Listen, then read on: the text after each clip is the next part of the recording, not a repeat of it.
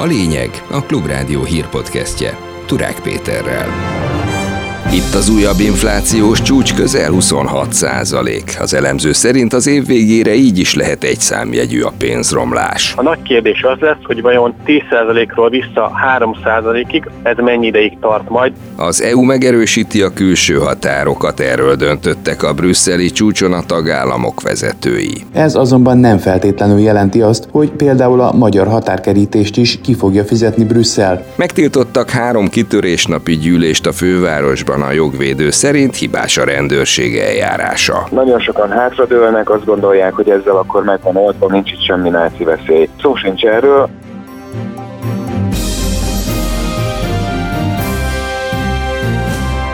És akkor jöjjenek a hírek részletesen. Csak nem három évtizedes csúcsra ért a magyar infláció. Januárban átlagosan 25,7%-kal haladták meg a fogyasztói árak, az egy évvel korábbit és még egy hónap alatt is 2,3%-kal nőttek, ezt közölte a Központi Statisztikai Hivatal. Az élelmiszereknél átlagosan 44%-os volt a drágulás, de a kenyér és a tojására mintegy 80%-kal ugrott. A vaj, sajt és tejtermékek 76%-kal kerülnek többe, de a baromfi hús és a tejára is 48%-kal magasabb, mint egy éve volt. A háztartási energia egyesztendő alatt 52%-kal drágult. A vezetékes gáznál 88, az áramnál majdnem 28% volt a növekedés. Az üzemanyagoknál a 36%-ot súrolta az áremelkedés.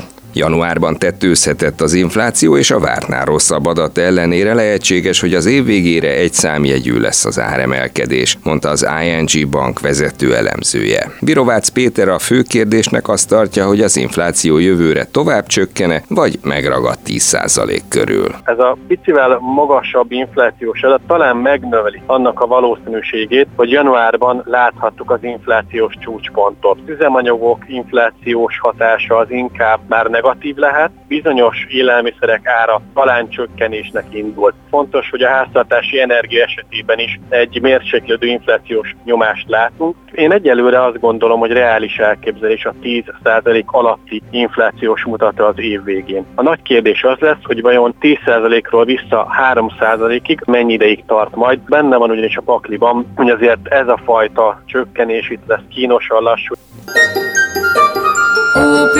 sun. Kérdés, hogy mennyit olvad 2027-ig Gulyás Gergely kijelentése, aki addigra 1 millió forintos átlagbért ígért a pedagógusoknak. A miniszterelnökséget vezető miniszter egy szexádi rendezvényen elismerte, hogy a jelenlegi bérszint méltánytalanul alacsony, de a magyar kormány EU-val kötött megállapodása szavatolja, hogy 2025 elejére egy tanár bére átlag bruttó 800 ezer forint lesz, és két évre rá az 1 millió forintot is el fogja érni fogalmazott.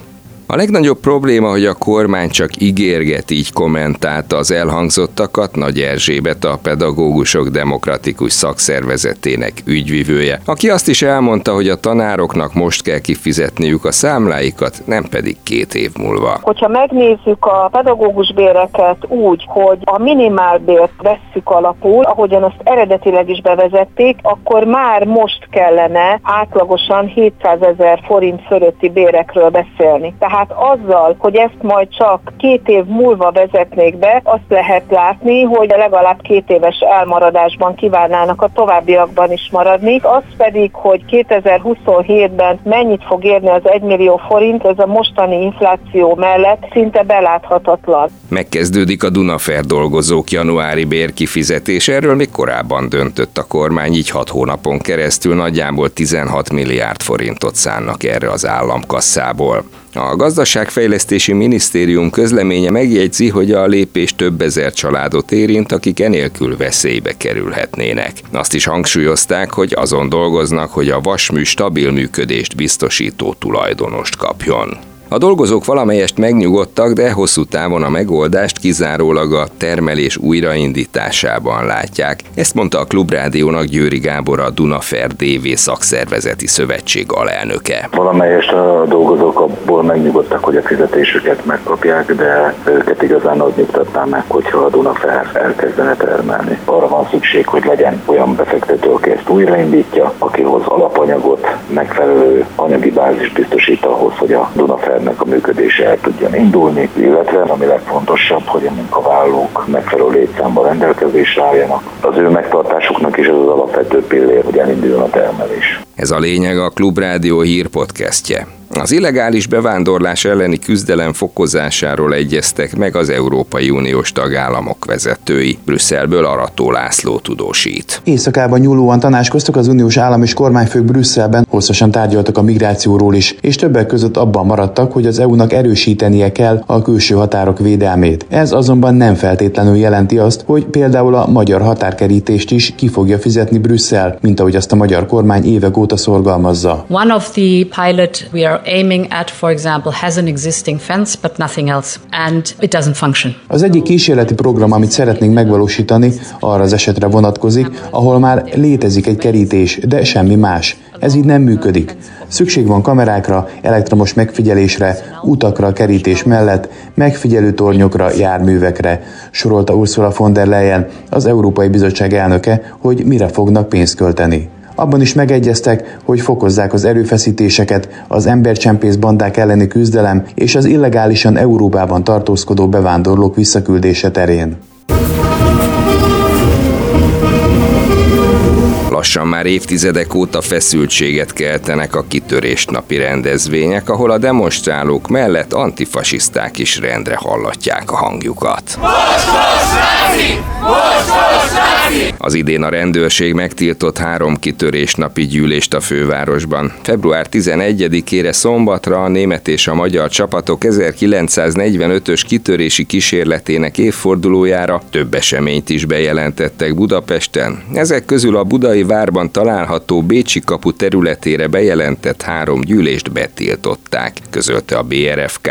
Az indoklás szerint a helyszín olyan történelmi emlékhely, az időpont pedig olyan nap, ami a nemzeti szocialista diktatúra uralma alatt elkövetett embertelen bűnök áldozataira emlékeztet. További három magánszemélyek általi bejelentést a rendőrség tudomásul vett.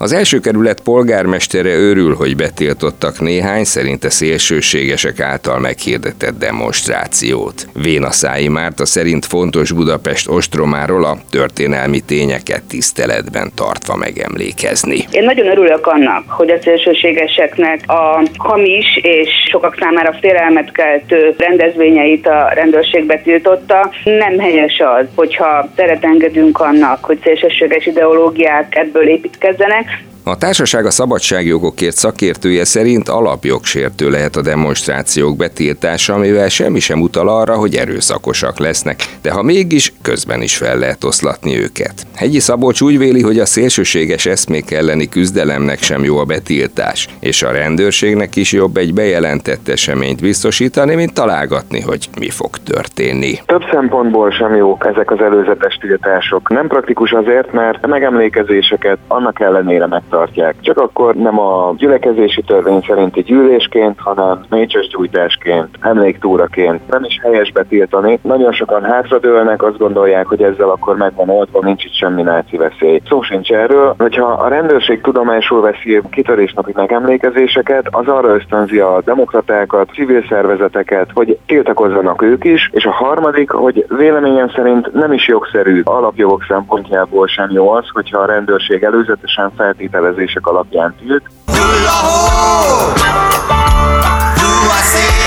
Hiszik, ha látják, így áll az LMP a kormány politikájához a szélerőművek ügyében. Ezért újra benyújtják azok telepítését lehetővé tevő javaslatukat, mondta Gály József szóvivő. Gulyás Gergely a csütörtöki kormányinfon jelentette be, hogy a kormány feloldja a szélkerekekre vonatkozó tiltást. Örülnek, de amíg konkrétumot nem látnak az ügyben, addig nem hisznek a kormánynak, és az a céljuk, hogy tiszta vizet öntsenek a pohárba, mondta Gál József. Örülünk a kormány bejelentésének, és hogy végre belátja azt, hogy tévedett. Sajnos elképesztően lassan eszméltek, mert ha az elmúlt pár évben nem lett volna ez az őrült szabályozás, akkor már most sokkal több szélerőmű működne, és kevésbé érintene minket ez a súlyos energiaválság.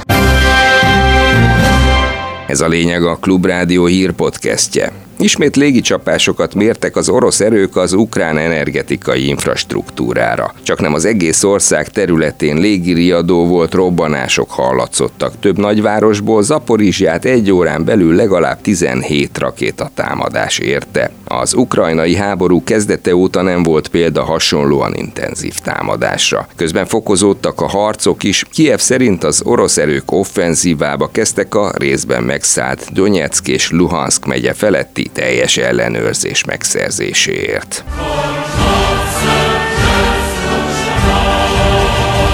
Törökországban 90 órával a földrengés után élve emeltek ki a romok alól egy 10 hónapos csecsemőt és édesanyját. A helyi sajtó csodaként számolt be a Hatay tartományban történt esetről. A mentők az éjjel emelték ki a csecsemőt egy összedőlt épület alól. A Jagiz névre hallgató gyermeket hőtakaróba helyezték és egy mentőautóban látták el a sebeit. Anyját egy hordágyon vitték kórházba. Az eddig legkevesebb 21 ezer halálos áldozat áldozatot követelő földrengést Recep Tayyip Erdoğan török elnök az évszázad katasztrófájának nevezte.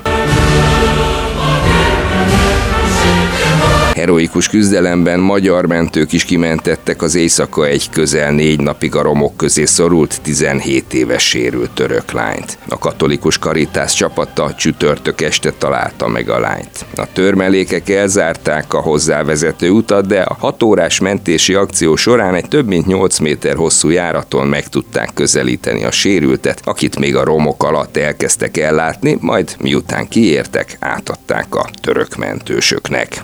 İyi misin? İyi misin? İyi misin? Családból még van valaki benne? Aşağıda başka kimse var mı? Nefes ama. Ez a hangrészlet pedig abból a videóból származik, amelyet a Pest megyei kutatómentő szolgálat tett közzé, és az hallható benne, amikor egy másfél éves kisgyereket és a nagypapáját ki tudták menteni a romok közül. Sajnos nem mindenki élte túl a földrengést a családjukból, de a mi közreműködésünkkel legalább ők megmaradtak egymásnak. Fűzték hozzá a magyar mentősök.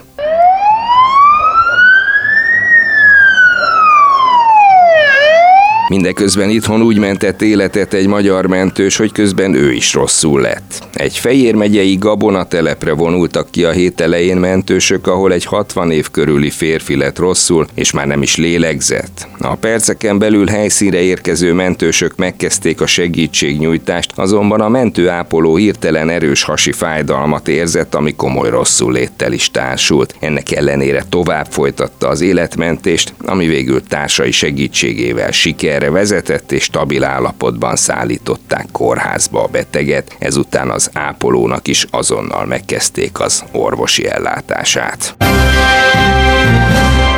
Végül pedig az időjárásról. A hétvégén is hasonló idő lesz, mint hétközben volt, nappal 10 fokig mehet fel a hőmérséklet. Szombaton több órás napsütés várható, kora estétől helyenként gyenge eső, havazás, esetleg ónos eső is előfordulhat, a szél több helyen megerősödik. A legmagasabb nappali hőmérséklet 4 és 10 fok között alakul. Éjszakára mínusz 3 plusz 3 fok közé hűl a levegő. Vasárnap is lesz szél, eshet is, de a délután már száraz lesz. A legmagasabb nappali hőmérséklet vasárnap 4 és 9 fok között várható. Ez volt a lényeg a Klubrádió hírpodcastje 2023. február 10-én. Hírösszefoglalóval legközelebb 13-án hétfőn jelentkezünk. Most pedig megköszönöm a figyelmet, Turák Pétert hallották.